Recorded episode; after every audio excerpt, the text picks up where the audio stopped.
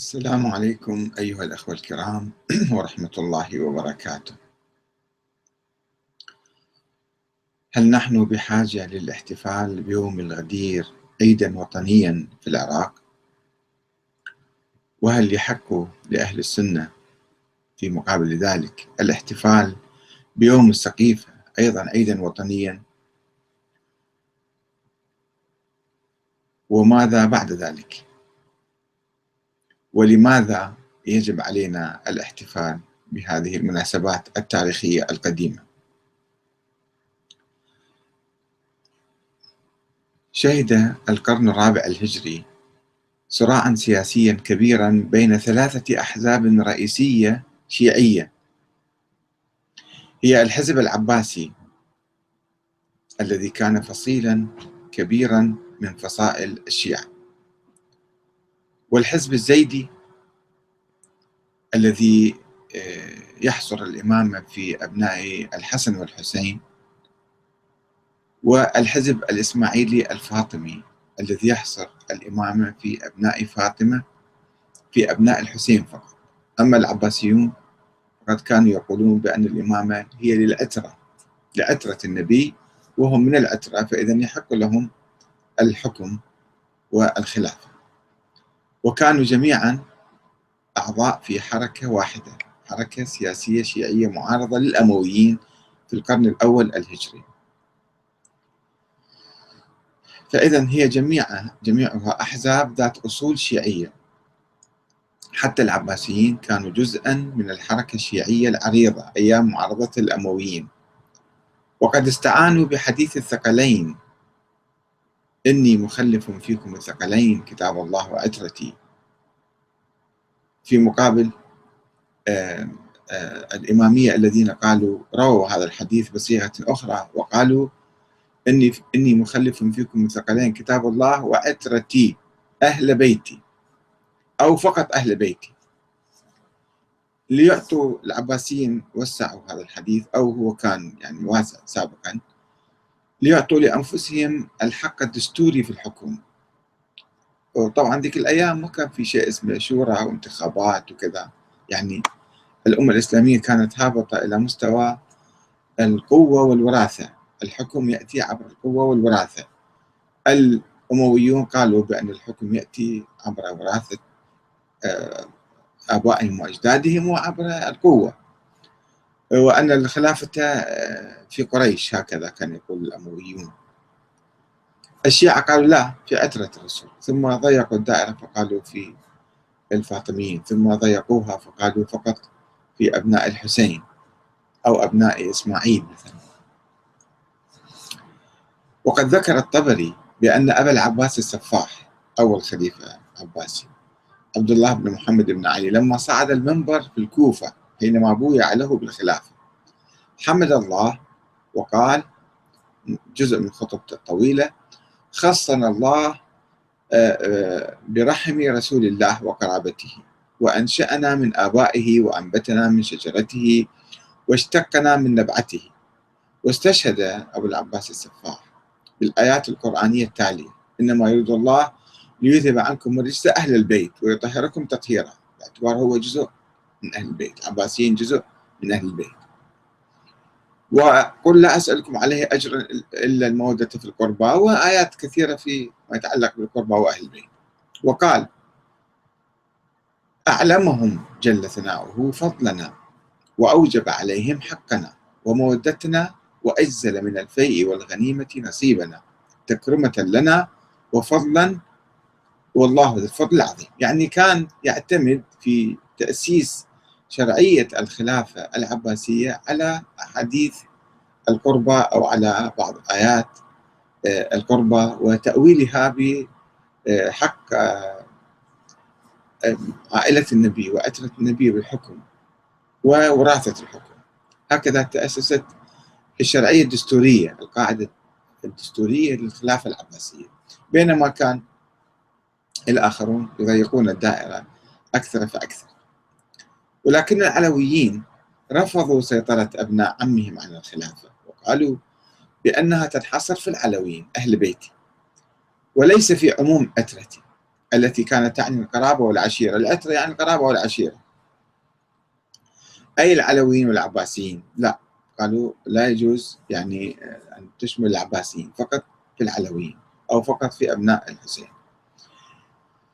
على أي حال هذا في منتصف القرن الأول أو منتصف القرن الثاني الهجري عندما تأسست الدولة العباسية سنة 1132 وبعد حوالي قرنين من الزمن طبعا طبعا ظل الصراع مشتعل بين العباسيين والعلويين طوال القرن الثاني والقرن الثالث. إلى القرن الرابع ضعفت الدولة العباسية وسيطر العلويون بمختلف فئاتهم وأحزابهم وفرقهم على مناطق من الدولة آه، الإسلامية الواسعة في طبرستان وفي اليمن وفي شمال أفريقيا. وبعد حوالي قرنين من الزمن ضعفت سيطرة العباسيين على السلطة وصعد نجم الحركات الشيعية الأخرى كالزيدية والإسماعيلية الذين أقاموا لهم دولا في طبرستان واليمن وشمال أفريقيا وثورات في داخل العراق في داخل الكوفة ثورة يعني هذه ثورات عديدة. وسيطرت وسيطروا في القرن الرابع الهجري على الشام والجزيرة العربية هذول الفاطميين. وسيطرت وسيطرت البويهيين على بغداد مركز الخلافة العباسية. وكادوا يقضون عليها.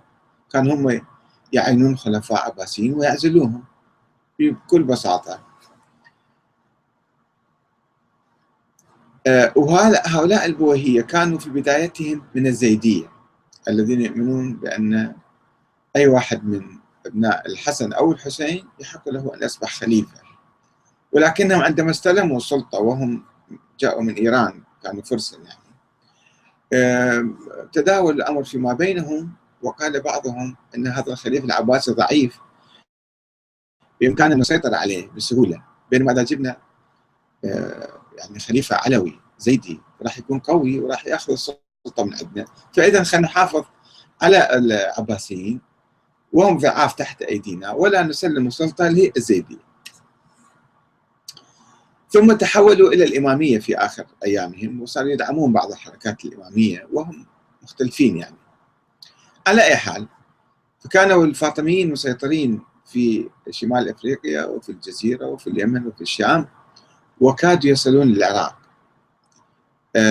والبويهيين كانوا مسيطرين في العراق وفي إيران وفي سائر المناطق العباسية.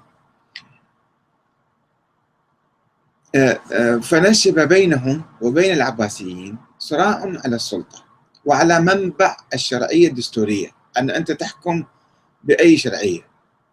انتخابات ما في أهل الحل والعقد ما في أيضا. فأنت تحكم بماذا؟ يحكم بأنه ابن الرسول ابن أبناء العباس وهؤلاء أبناء علي وهؤلاء أبناء فاطمة.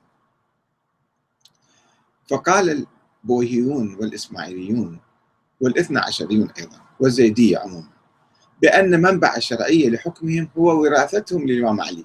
والنص عليه في يوم الغدير. أن النبي نص عليه وبالتالي فإنهم ورثته. وبدأوا يحتفلون بهذا اليوم كعيد رسمي من أجل آه، تجريد العباسيين من منبع الشرعية. ولكن العباسيين تمسكوا بقضية الشورى في مقابل النص. وألفوا كتب كثيرة طبعا في تلك المرحلة في القرن الرابع والخامس.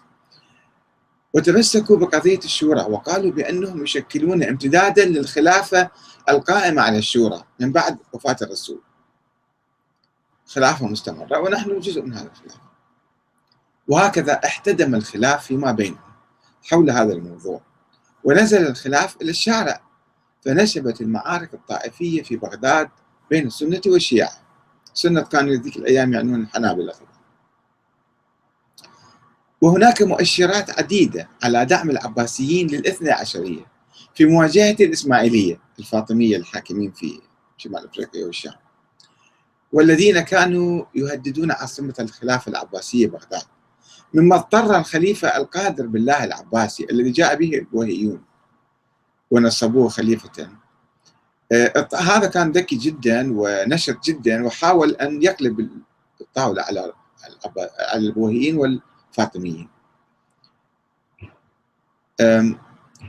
آه، اضطر هذا الخليفة القادر بالله العباسي إلى التحالف مع الاثنى عشرية وأخذ تواقيع من عندهم من الشيخ المفيد ومن غيره من كبار المرتضى ومن يعني كبار الاثنى عشرية بالتشكيك بنسب الفاطميين العلوي. قال هؤلاء ليسوا علويين إنما هؤلاء أبناء حرام وسماهم عبيديين. يعني هؤلاء ليسوا فاطميين. حتى يجردوهم من الشرعية الدستورية بالوراثة عن الإمام علي. اذا أنتم ما لكم حق وما عندكم شرعية وما لكم حق بأخذ الخلافة من عندهم هذا يعني خلفية آه، الاحتفال بيوم الغدير عند الفاطميين وعند البوهيين في القرن الرابع الهجري. طبعا قبل ذلك لا أحد من الأئمة كان يحتفل بهذا اليوم. ولا شيعة ولا فرق الشيعة ولا أحد. كان يحتفل بيوم الغدير كعيد مثلا. وحتى الآن هم الشيعة لا يعتبروه عيد يعني ديني إنما مناسبة للفرح وكذا. يوم تنصيب الإمام علي يقولون. وكما قرأنا لكم الرواية من قبل يعني هي روايات عديدة وبعضها صريح وبعضها يعني غير صريح والآن نشوف كيف كان يقرأ الشيعة هذه الرواية من قبل. على أي حال هذا صراع قبل ألف سنة كان بين مختلف الأحزاب الشيعية والعباسيين جزء من الشيعة. العباسيين احتضنوا السنة ولكنهم هم مثل الفاطميين. الفاطميين أيضا احتضنوا المذاهب السنية ولكنهم كانوا يعني آه، شيعة. العباسيون كانوا روافض أساسا. كان من أشد الروافض آه، في التاريخ آه، في القرن في بداية القرن الثاني الهجري. ولكنهم بذكائهم و يعني ضرورات السلطة والحكم تخلوا عن الرفض ودخلوا في صراع مع ابناء عمهم وبالتالي تبنوا النظريات السنية لكي يتشبثوا بالحكم والخلافة. وبعد ألف سنة من ذلك التاريخ وذلك الصراع السياسي المرير بين العباسيين والفاطميين والبويهيين والزيدية وغيرهم قامت لنا دولة في العراق. على أي أساس؟ على أساس دستوري جديد متفق عليه بين السنة والشيعة وهو الدستور الديمقراطي. وهو يغنينا عن الجدل الطائفي القديم والعتيق والعقيم أيضا. فلا يوجد اليوم أئمة من أهل البيت ولا فاطميون ولا علويون ولا زيدية ولا بوهية حتى يحكمونه وإنما يوجد شعب مسلم واحد يعيش في ظل نظام ديمقراطي ويحاول بناء نفسه وبلده من جديد. ولسنا بحاجة إلى استخدام أدوات الصراع الطائفي الصراع الفاطمي العباسي البويهي وإنما علينا ترسيخ تجربتنا الديمقراطية وحل مشاكلنا المعاصرة والكثيرة التي لا تحصى. تكرمون من القمامة من جمع القمامة إلى الماء إلى الكهرباء إلى التعليم إلى الصحة إلى كل المسائل المتخلفين فيها إحنا. وعارفين كل هالمشاكل وهالمصايب ونلتهي بإحياء التراث البويهي والفاطمي. ولكن مع الأسف الشديد يقوم هذه الأيام بعض السياسيين الانتهازيين الذين يحاولون العزف على الوتر الطائفي وتحشيد الجماهير خلفهم في خضم المعركة الانتخابية. بإثارة أمور لا تسمن ولا تغني من جوع مثل اعتبار يوم الغدير عيدا وطنيا. لا يكتفون بأن بعض المحافظات تحتفل المحافظات الشيعية مثلا تحتفل بهذا اليوم وتعطل لا. يريدون أن يجعلوه يوما وطنيا لكل العراق مما يستفز الآخرين ويقوم بردود أفعال ضد هذا المشروع وبالتالي تشتعل المعركة الطائفية بالعراق وتعطيل دوائر الدولة مما دفع فريقا من الطائفة الأخرى من أهل السنة إلى طرح اعتبار يوم السقيفة عيدا وطنيا مقابلا إذا أنتم تجعلون يوم الغدير عيد وطني فنحن نجعل يوم السقيفة عيد وطني. وهذه لأول مرة أهل السنة يطرحون هذا الموضوع كعيد وطني. لا بس لأجل المزايدات الانتخابية. وإذا رجعنا إلى القرون الأولى فسنجد أن أهل السنة كالإمام أحمد بن حنبل يروون حديث الغدير. هذا حديث مروي عند أهل السنة. ولا يرون به بأسا لأنهم لا يرون أنه يشكل نصا صريحا على تعيين الإمام علي خليفة من بعد النبي. وما في المضمون هذا. قضية جزئية وأعلن آه، الولاء له والولاية بها معاني عديدة. وبالتالي لا تشكل دليلا. لذلك يروون الحديث أحمد بن حنبل يروي هذا الحديث. كما أن الشيعة الأوائل لم يكونوا ينظرون إلى السقيفة نظرة سلبية في القرون الأولى في القرن الأول والثاني خصوصا. ما عدا الإمامية اللي بدأوا في القرن الثاني بدأوا يأولون يعني ويتحدثون عن السقيفة كأمر سلبي. لم يكونوا ينظرون إلى السقيفة نظرة سلبية إذ كانوا يؤمنون بمبدأ الشورى الشيعة والأئمة من أهل البيت كانوا يؤمنون بالشورى وهذه عقيدتهم السياسية. بالرغم من وجود بعض الملاحظات الجزئية على عملية الشورى التي تمت بصورة سريعة. شورى من السقيفة أقصد. أو فلتة كما وصفها الخليفة عمر بن الخطاب رضي الله عنه. من بعد ذلك كان فلتة يعني بها أخطاء حصلت لأنه بسرعة تمت العملية وبصورة عفوية وسريعة وبالتالي فلم يكن يشكل حديث غدير أزمة بين السنة والشيعة ولا قصة السقيفة كان يشكل أزمة أو قضية خلاف بين الشيعة والسنة. الاثنين متفقين على حديث الغدير وعلى السقيفة. وما كان يشوفوا فيها تناقض أو تعارض. وأن النظرة المعتدلة هاي النظرة المعتدلة للشيعة ولعموم المسلمين أن النظرة المعتدلة إلى كلا الحديثين يمكن أن تعزز الوحدة الإسلامية. الآن إذا أن إحنا جينا احتفلنا سنة وشيعة بحديث الغدير. شنو المشكلة في ذلك؟ إذا احتفلنا بقصة السقيفة سنة وشيعة ما هو المشكل في ذلك؟ ولكن المشكلة تكمن عند المتطرفين الذين يفسرون الأمور بشكل يعني متطرف. ولكن يعني يمكن هذا يعزز حتى الوحدة الإسلامية الآن إذا إحنا اتفقنا على الاحتفال بيوم السقيفة وبيوم الغدير مع بعض.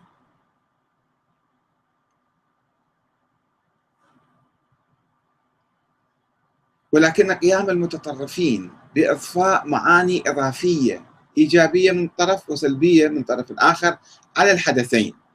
واعتبار حديث الغدير نصا صريحا بالنصب والتعيين. في مقابل طبعا راح يكون شيء راح يكون موقف سلبي تجاه السقيفة. في مقابل السقيفة اللي تعتبروها انقلابا على النص واغتصابا للسلطة فصارت المساله سلبية. والاحتفال بيوم الغدير كعيد باسم عيد الولاية والامتعاض من ذكر يوم السقيفة واعتباره يوما مأساويا حزينا وقيام بعض السنة بطرح يوم السقيفة كعيد وطني في مقابل يوم الغدير وهو ما يؤجج الصراع الطائفي الملتهب أساسا في العراق والعالم الإسلامي هذه الأيام. ومن المحتمل أن يدخل العراق في أزمة جديدة أو يعمق الأزمة الطائفية الحالية في وقت نحن بأحوج ما نكون إلى من يطفئ الأزمة الطائفية. وينقلنا من الصراعات التاريخية إلى الصراعات الحيوية الراهنة بين الفقراء والمحرومين وبين اللصوص والمستبدين في كل بلد. ونحمد الله تعالى أن لجنة الأوقاف النيابية رفضت التصويت على مقترح اعتبار يوم الغدير عيدا وطنيا في مجلس النواب العراقي. وكذلك رئيس مجلس النواب وقوله بأن هذا الأمر يحتاج إلى توافق ويمكن المررة بالتصويت عليه بالأغلبية. يمكن الشيعة يجيبون 137 صوت ويصوتوا. قال لا فرفض طرحه وبإمكانية احتفال كل محافظة بما تشاء من أعياد خاصة. حتى لا نجعل المسألة وطنية. ويبقى السؤال الآن بالحقيقة ما هي مصلحتنا في اشترار التجربة البويهية والفاطمية؟ مع عدم وجود العباسيين وعدم وجود مبرر لاستخدام أدوات صراعها مع العباسيين. ألسنا بحاجة إلى الاحتفال بيوم التصويت على الدستور والعمل من أجل تعزيز التجربة الديمقراطية وتطويرها وإنجاحها ومعالجة الثغرات الخطيرة والكثيرة التي تعاني منها بما يوفر للمواطن العراقي المشاركة السياسية الحقيقية وتمثيل النواب له تمثيلا صادقا.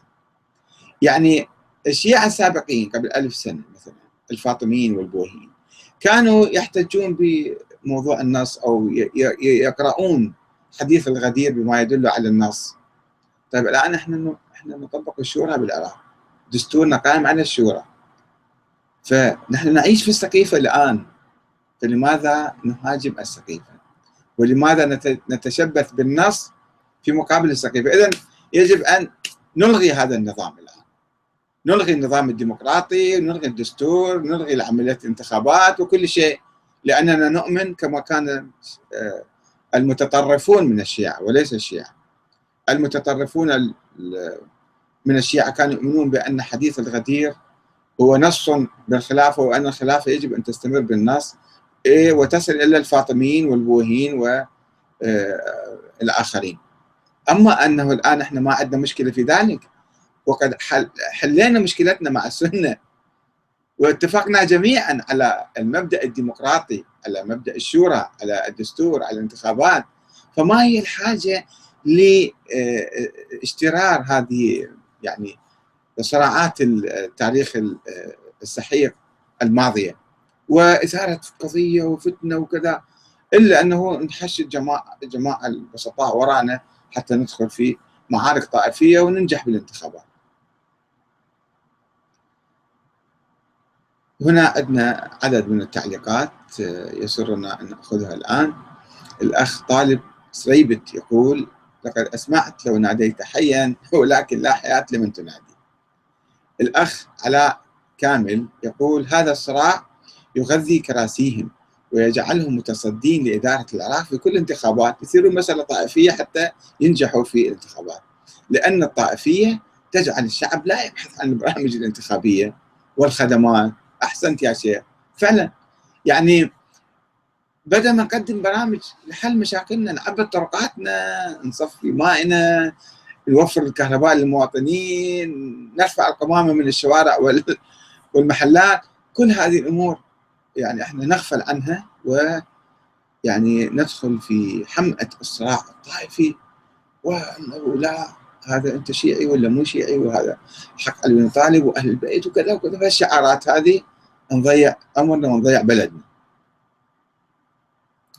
الأخ حيدر الوائلي يقول يجيب لنا نصوص على قراءة بعض الشيعة الآخرين لحديث الغدير يقول الطبرسي يبطل احتجاج الشيعة بحديث الغدير فيقول لم يصرح النبي لعلي بالخلافة بعده بلا فصل في يوم الغدير في يوم غدير خم. وأشار إليها بكلام مجمل مشترك بين معان عديدة يعني. آه،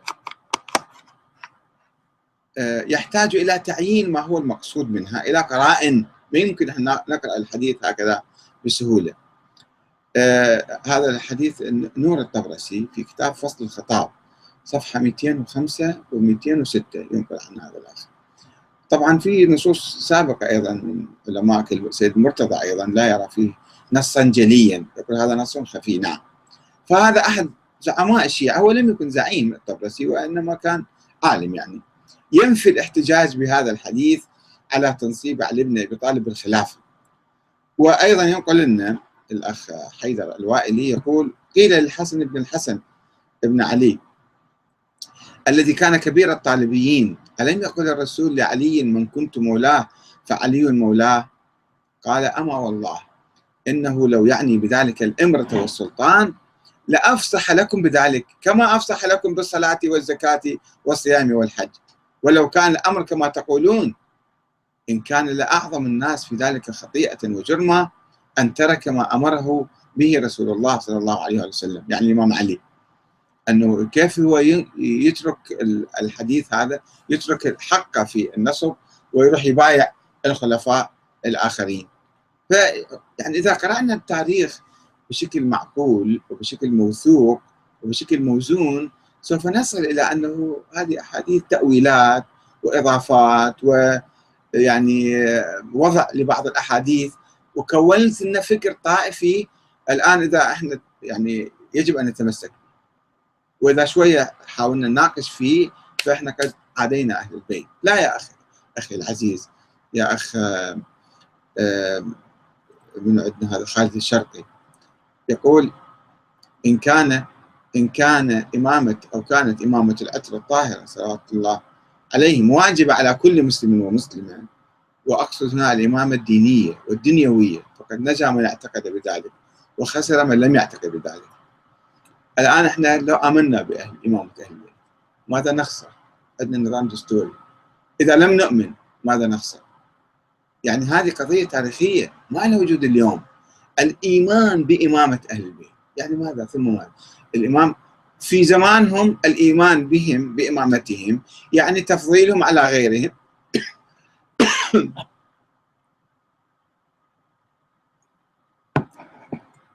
والالتفاف حولهم مثلا أما الآن كيف يمكن الالتفاف حول ائمه أهل البيت؟ كما يقول المناطق السالبه بانتفاء الموضوع ما له وجود اليوم هذا الأخ مثنى الطائي يقول هذا الكلام لا يمكن أن يتفوه به من يدعي الانتساب للشيعة أو مذهب أهل البيت. يعني إذا أنت ناقشت بالمسألة وقلت هذه مساله غير مهمة أو غير يعني لسنا بحاجة لطرحها على مستوى وطني وإثارة فتنه طائفية فيها فأنت يعني خليت.